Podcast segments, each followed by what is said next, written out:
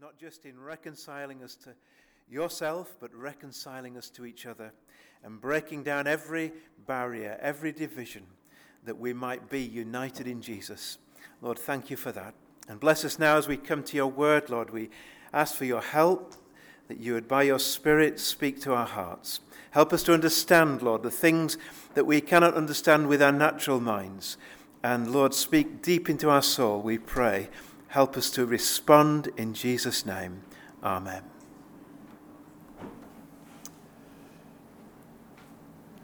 Okay. Just to um, mention as well that tonight is the start of uh, a new series. Uh, we're going through, beginning the book of Judges. And it's good to get into the Old Testament, not just uh, stay in the New. There's so much that God has to teach us, and I've I've really enjoyed going through Judges in my quiet times, and uh, that sort of led to this series that we're doing. And Jez is going to lead us off with an introduction to Judges tonight, and then uh, uh, just an encouragement, adding to what Bob said. Just please come Saturday evening. That's the first of the Bradford Keswicks. We uh, have the privilege of hosting those Keswick meetings, but they are for everybody. The, the, the people come from different churches across Bradford and further afield, and uh, great teaching, great time of worship together as God's people. So come, please come for the first one on Saturday, and then Monday, Tuesday the following week. Let's turn to Ephesians chapter two, if we can.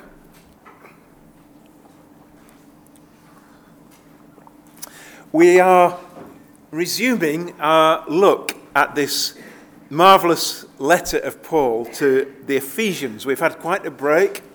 I think it was before uh, Christmas that we broke off, and then in the new year, the, these last few months, we've been looking at fruitfulness as a series.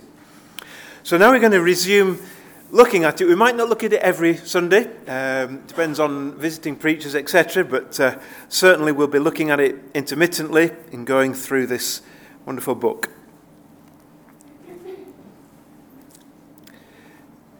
I'd like to read from verse one, but we're going to be focusing on verse eleven through to eighteen, but uh, verse one to give us the context and through to eighteen.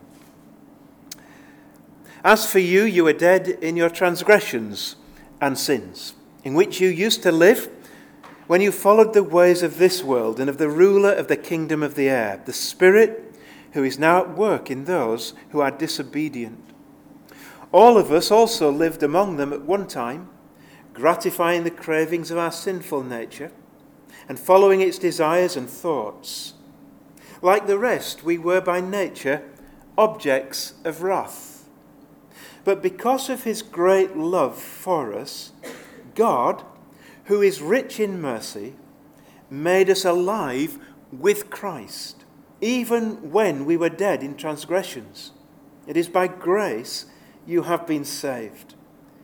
And God raised us up with Christ and seated us with him in the heavenly realms in Christ Jesus, in order that in the coming ages he might show the incomparable riches of his grace, expressed in his kindness to us in Christ Jesus. For it is by grace you have been saved through faith, and that not this from and, and this not from yourselves, it is the gift of God, not by works, so that no one can boast.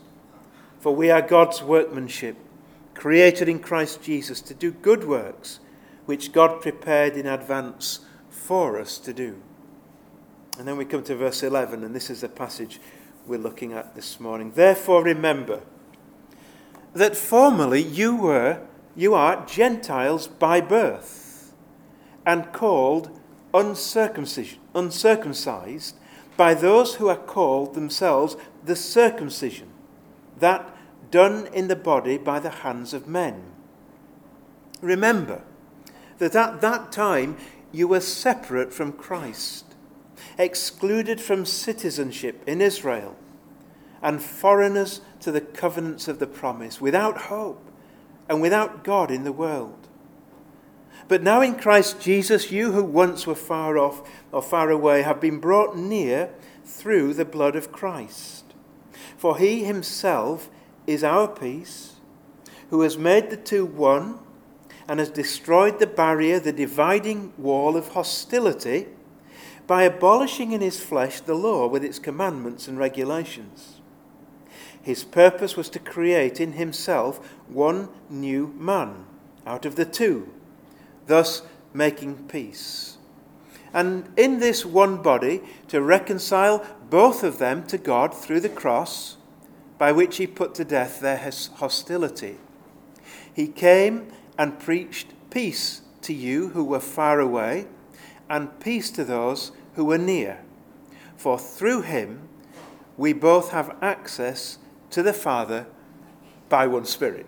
We'll finish there. I'm reading the N I V. I'm not all that familiar with the N I V, but I thought it was a bit clearer. Uh, so I'm going to be reading from the N I V this uh, this morning. You know, there are some passages, aren't there, in Scripture that can really grab your heart. And uh, we've all got, I'm sure, favourite passages, ones that we uh, tend to return to a lot because they speak to our hearts and uh, they're just so, so clear and wonderful. I have to be honest, this passage isn't one of those passages. And when I was reading it, I was been reading it in my quiet time some while back, I've got to be honest, there wasn't this sort of wow factor. This, this I've got to preach on this, this is wonderful. I had to read it a number of times just to get hold of it. It's a sort of passage in the past I would have um, thought, I'll give this one to Tony to look at, you know. And I can't do that now, can't do it, until he comes back at least. So here I am, preaching on this passage. As I've studied it, I can honestly say it has gripped my heart. And it's one of those passages that, uh, on the surface, it might take a little bit of getting into. But the truths of it are amazing and wonderful and have great significance. There are passages like that, aren't there? That, you know, sometimes the, the, there are difficult passages. You know, let's face it, there are some times when you're reading it and you think, oh, that, I'm not sure what this means, and it, it sort of goes over our heads a little bit. There are times like that. There are scriptures. I think they're there to teach us, to help us to learn that sometimes we have to dig into things. We have to pray. We have to rely on God. We have to really mull over things and uh, work hard. You know, it talks about in the in the Bible there's milk and there's meat, and neither are wrong. But if you just stay on the milk, then as a baby, you'll never, never grow. You never eat the real food of God's word. And uh, so I think scriptures like this are important, that we really just give our attention rather than just skip them and uh, go to the easy ones. So here we are, Ephesians two. I've called it the great divide overcome. Because th- this passage is all about the great obstacles that God has overcome to bring people into his church. It's about the great divisions that God has broken down in Christ for those who are in Jesus. One of the great themes of this uh, passage, oh no, rather one of the great themes of Ephesians, if, I think if not the great theme, the great theme is that of unity. And uh, we'll come to that in Ephesians four in more detail. But it's summed up in some ways back in chapter one in verse nine and ten. So chapter one, verse nine and ten.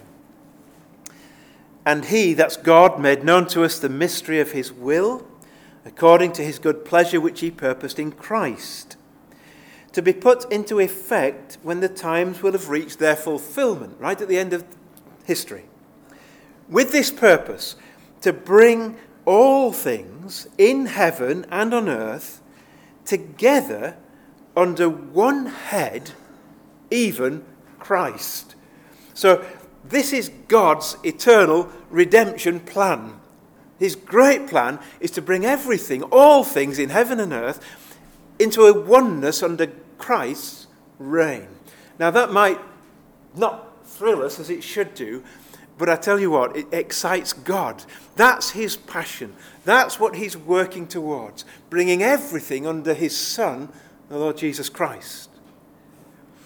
And in order to illustrate what God has done to do that, Paul takes two, an example of two groups that were totally poles apart, two groups of people.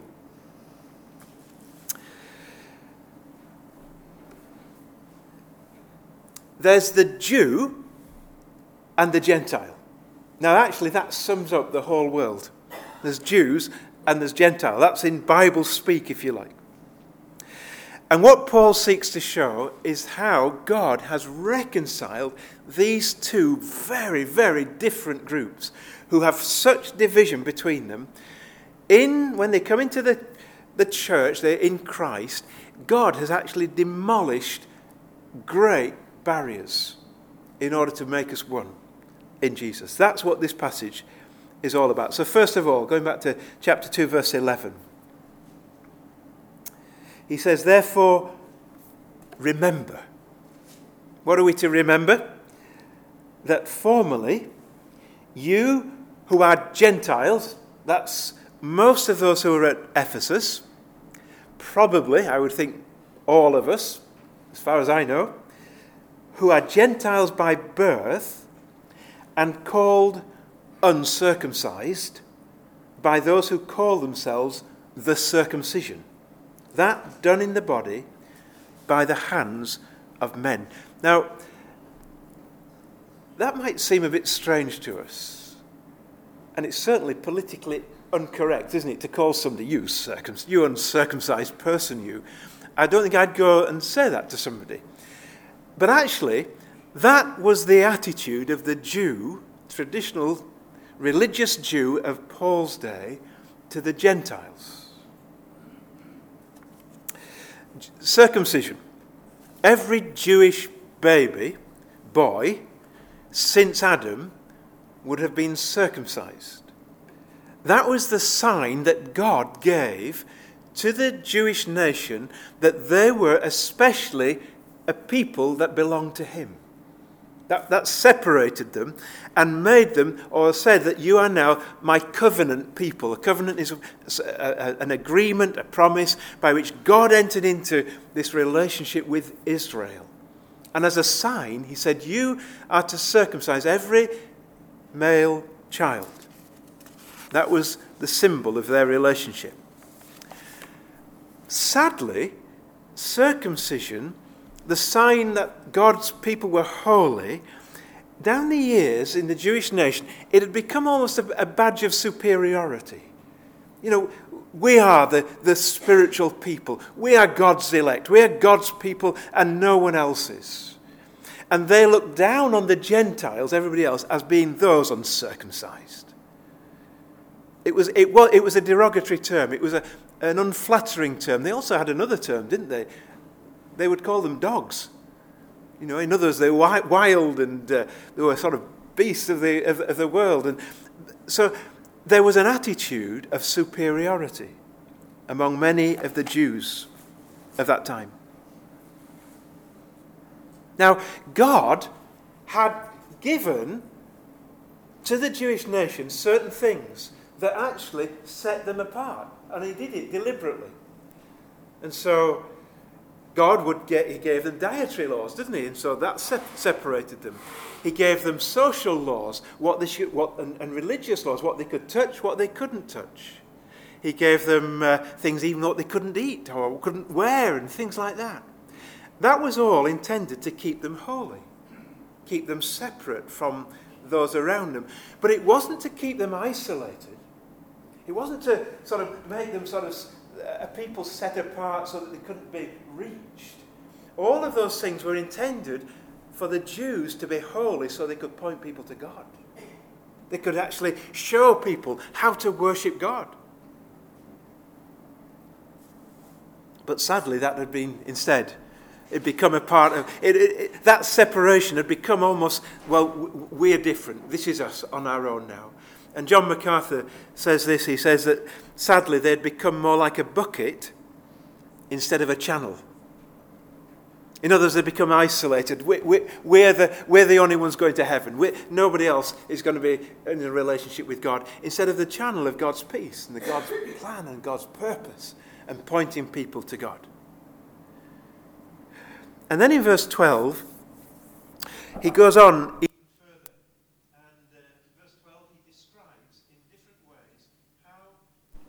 The Jews were separate from the Gentiles.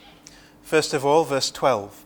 Remember that at that time you were separate from Christ. Separate from Christ. They had no, they had no access to the Gentiles. They had no access to the, the deliverer, God's deliverer. And because of that, they couldn't expect to experience the benefits of that. And then he goes on, verse twelve. Remember that at that time you were separate from Christ, excluded from the citizenship in Israel. Excluded from citizenship. That means that they weren't part of God's family. They, they, they just didn't enjoy the, the benefits of being a, a child of God. You know, they, they couldn't experience all, all of the things which were blessings of the family of God. They're excluded from citizenship in Israel. They were foreigners to the covenants of the promise. God had promised them great blessings, wonderful blessings. The Jews, the Jewish people, if they obeyed and, and, and, and followed God, God would bless them, guide them, provide for them, protect them, all those things. But Gentiles were separate from that. They didn't experience that. So they were foreigners to the covenants of the promise. And then it goes on at the end of verse twelve, and Gentiles are without hope and without God in the world. In others, they have no relationship with God. They were without hope, hopeless, terrible place to be if you're without hope. And then in verse fourteen, Paul uses another term to ex- describe this great divide that there was between Jew and Gentile. Verse fourteen, for he himself is our peace, who has made the two one and has destroyed. Shall we go on to this? Yeah, it might be better, mind it.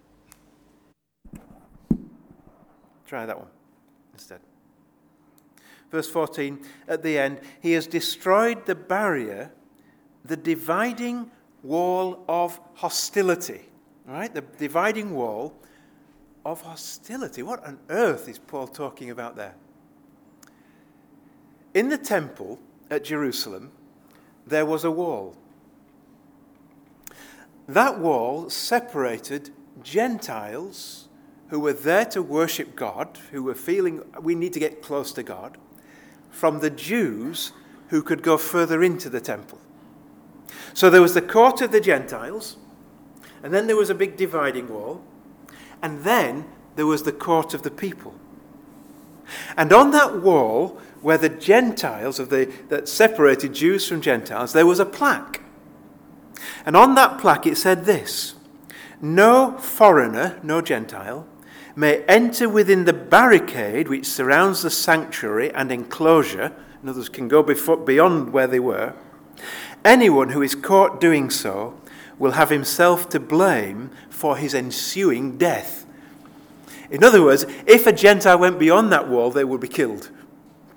That's it. They couldn't go beyond that wall, closer to the place where the God was worshipped, if you like.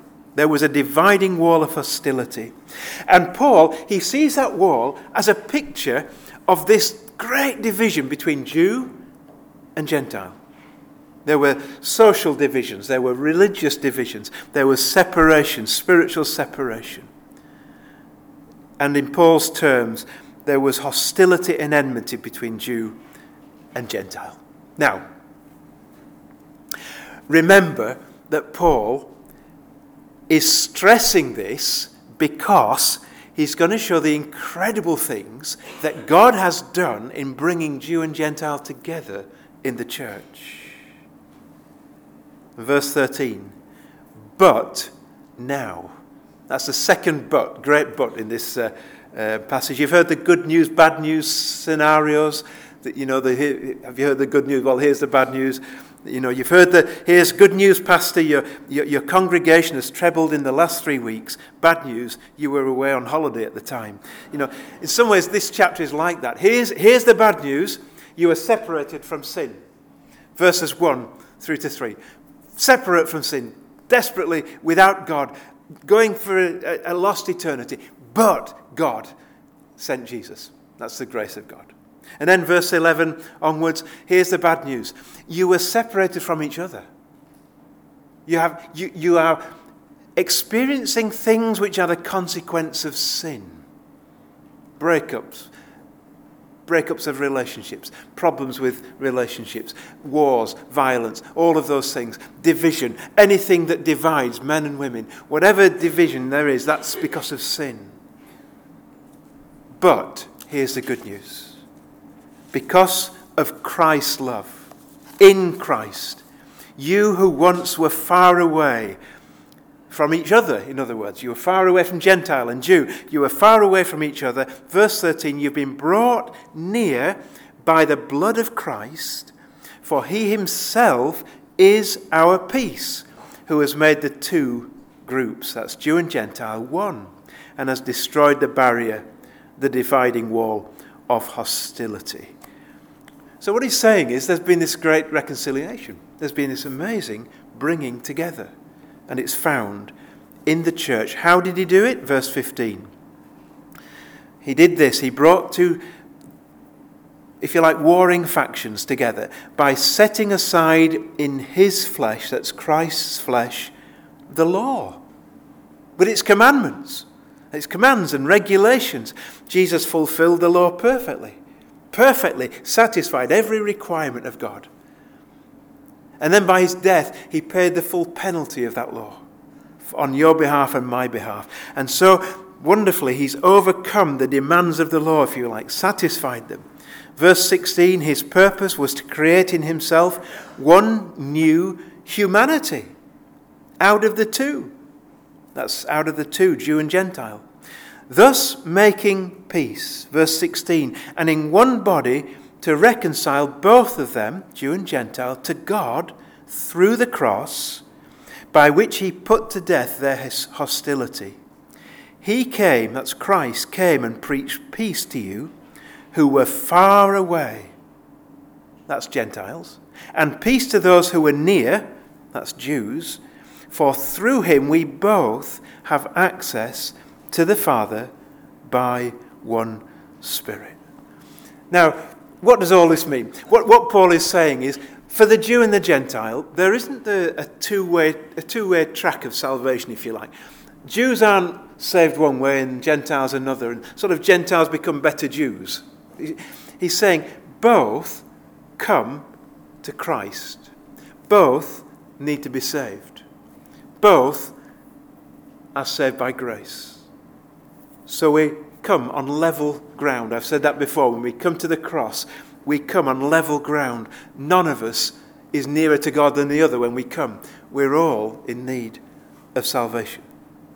And when we come together in Christ, we're united in him, we become the church, and we're brought into a new family. A totally new family. Look at verse sixteen.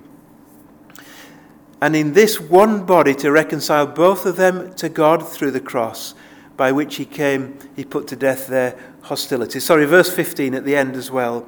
Just go back to verse fifteen. He made himself one, in himself one new man out of the two. One new humanity. The church of Christ is a totally new creation. It's a new, something totally new. It wasn't there before. And God has made this new function, this new church out of Jew and Gentile. Thinking of the old hymn, the church's one foundation is Jesus Christ her Lord. She is his new creation by water and the word. So God's plan isn't just in our salvation. He, he didn't just save us to be reconciled to himself. He saved us to be reconciled to each other. It goes far beyond just salvation from sin. It's salvation from the consequences of sin. And because of that, in the early church, there were Jews and Gentiles sitting together as a part of the body of Christ. And we we, we might lose, we we don't get hold of this. We, we, we've lost the, the impact that that would have had. But to see a Jew and a Gentile eating together, fellowshipping together, worshipping together, that would have been absolutely earth-shattering. To see that in the early church. It's sin, isn't it, that divides. Sin, sin causes bitterness, fallout, disputes, violence, family breakdown, divorce, and all of those things that separate have been overcome in Christ. Our, our, our society in the world we live in is full of division. I was watching the uh, I was watching a, a television program. It was Judge Rinder. If you've never seen it, you haven't missed anything. I'll tell you why I was watching it. I was what it's, it's something it's in the, on the day every day. I think it's two o'clock in the afternoon or something every day. Judge Rinder. Why I was why now? You need to know why I was watching this in the middle of the day. I, I was I was visiting somebody, and while I was talking to them, they fell asleep. It, it happens, and and and the television was on, so I thought, okay, well I'll watch television while they're having a snooze. So and it was it was Judge Rinder. I enjoyed it. I, mean, so I thought it was really good. I mean, he, Judge for the for the uninitiated, Judge Rinder is a barrister. And he, he holds this court. He's the judge in this court, okay? And people come and they present their issues. So this, just to show that I wasn't asleep, this this one, it was it was a, a, a landlord and a tenant. And there was a big dispute about them. And uh, and, and there's a an audience. I don't know, what do you call it in a court? Anyway, people. And uh, so he was judging this. And... and uh, Okay, I'm sure it was. I'm sure it goes on and on and on. These things are disputes that people can't sort out, things that they can't resolve, and and it was an insight just into what sort of a world we live in. I actually went on to look through the listings on the television program just to see what else there is, and I, I didn't realise these things. But you have Judge, you have Judge Rinder, you have Jeremy Kyle show, you've got Judge Judy. Right, you've got shows like Nightmare Neighbours, Nightmare Tenants. You've got all sorts of stuff like that, all about these breakups in relationships and problems that there are. And our society, almost honestly, is like that. The question is, can we ever find real peace? Can we ever find real harmony? Can we ever find real unity between people of different backgrounds and social backgrounds and experiences and all of that? And the answer is a resounding yes. It's found in the church, in the church of Christ. Hostile enemies reconciled. People who are able to forgive, people who are able to work together, who never worked together. When we were in Israel, uh, Judith and myself, we went to a, a little community where they were working, Palestine, Palestinians and Jews working together. That's un, un, unthought of, unheard of, working together. But it's more than just, you know, being peaceful with each other. I mean, there are a lot of groups, if you like, where you've got a common goal, haven't you? You know, if you go to a football match, you follow a football club. Well, you know, you could say, well, that brings together people of different cultures and things, or maybe other religions. Well, they've got a common oneness. But actually, the Christian unity is different. Because it says, Christ is our peace. It's not just that he gives us peace. Christ is our peace. It's only when Christ comes and lives within us that he imparts his peace. So the Christian peace is a life of love for each other. It's a life of unselfish service for one another. It's a life of forgiveness of one another with the forgiveness of God, the love of God, the the the, the, the peace of God, all of those things. It, this is a different, this is unique to the church.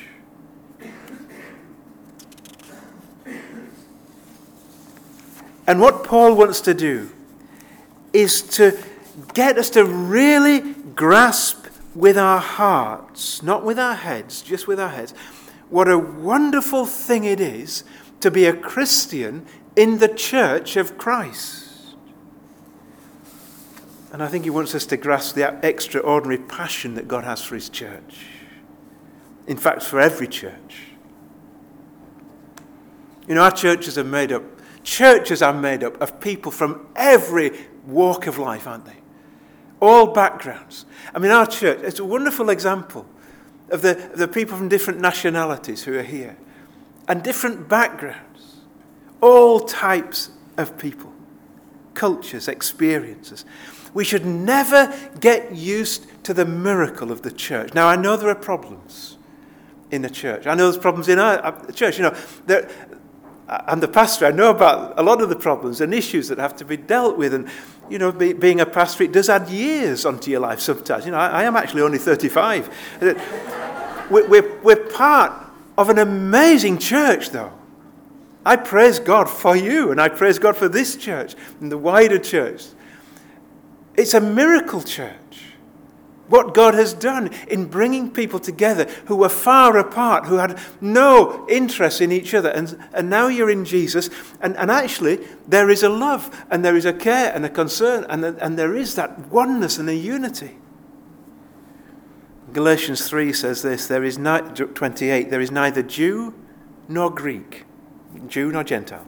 There is neither slave nor free. There is neither male nor female, for you are all one in Christ Jesus. What an amazing family that is, where everyone is exactly the same in God's eyes. No status differences. The church is a miracle of God. No other power on earth could bring that together in the way that God does, in the way that Christ has done. But here's the massive implications for us. And this is really an introduction, I hope you realise. Well, no, not to, not, I'm not coming to the meat of the message now. But next time, I'm going to look more at the practical side, the outworking. This is the laying the foundations this morning. But I do want just to, in the last few minutes, make it practical. It's got massive implications for us. And I've put them in the form of questions. I've given you a sheet. And I, I want you to take that sheet. I did have one. I've lost it. Bob, could I just... Oh, thanks.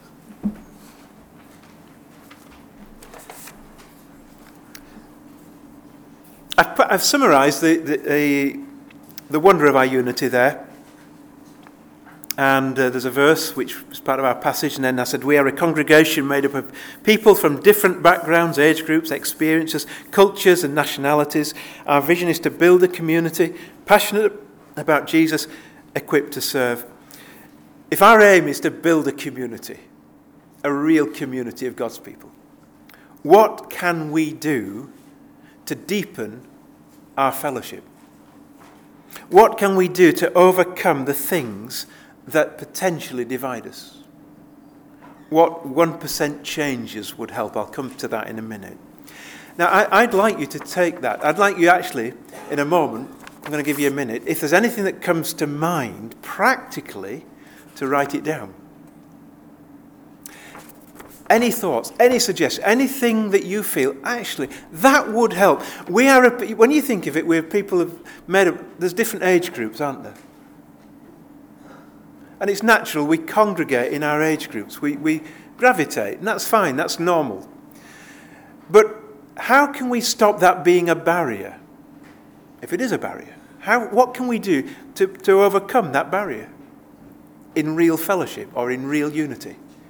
With people from different cultures, people come in and visit us from different nationalities, nations, sometimes from different religions.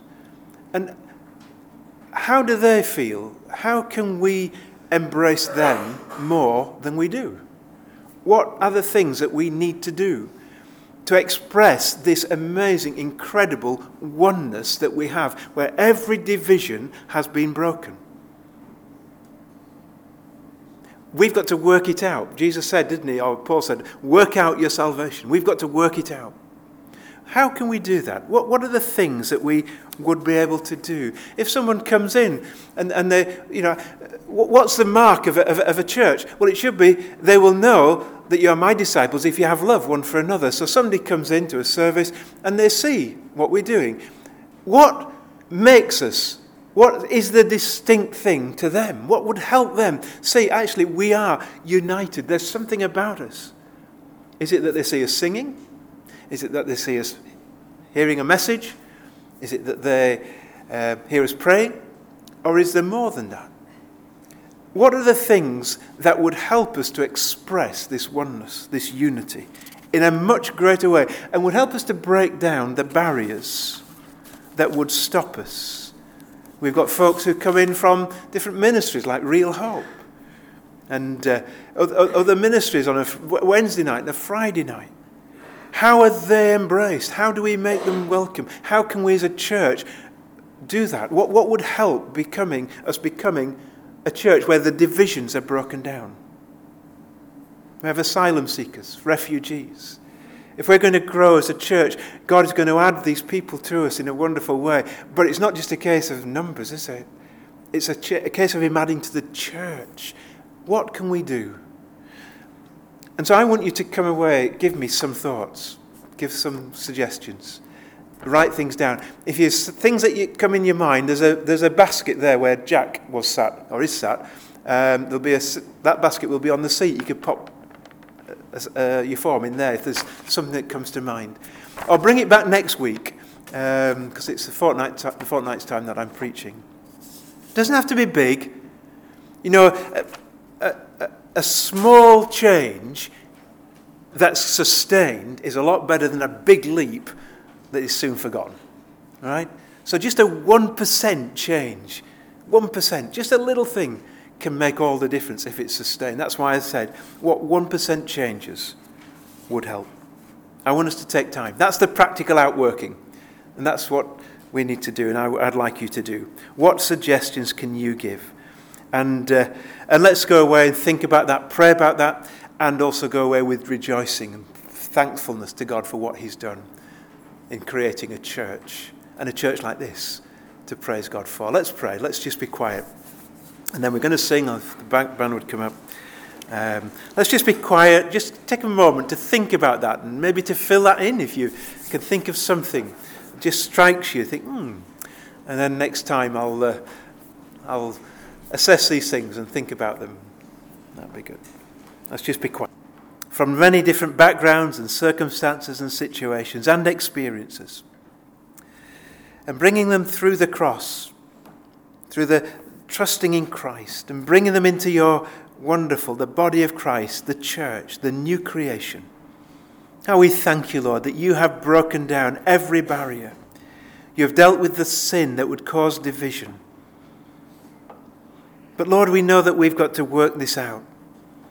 We've got to do all we can to preserve and keep the unity of the Spirit in the bond of peace.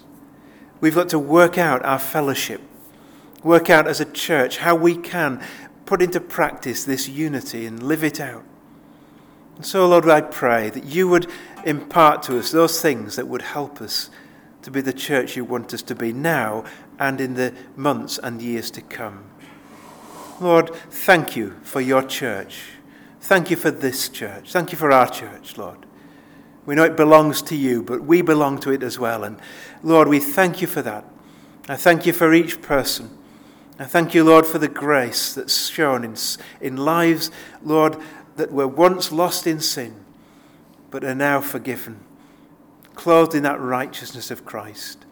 Lord, thank you for this church. Thank you for all that you're doing. And we thank, pray, Lord, that you'd help us not to keep it to ourselves, Lord, but to be able to point others, be a channel, not that bucket where we just sort of collect ourselves, as it were. But, Lord, we want to be channels of your love and grace and mercy. Help us in this, we pray. In Jesus' name, amen. I'm going to sing a song, not so much about unity, but it is a celebration that we are the church. Build your kingdom.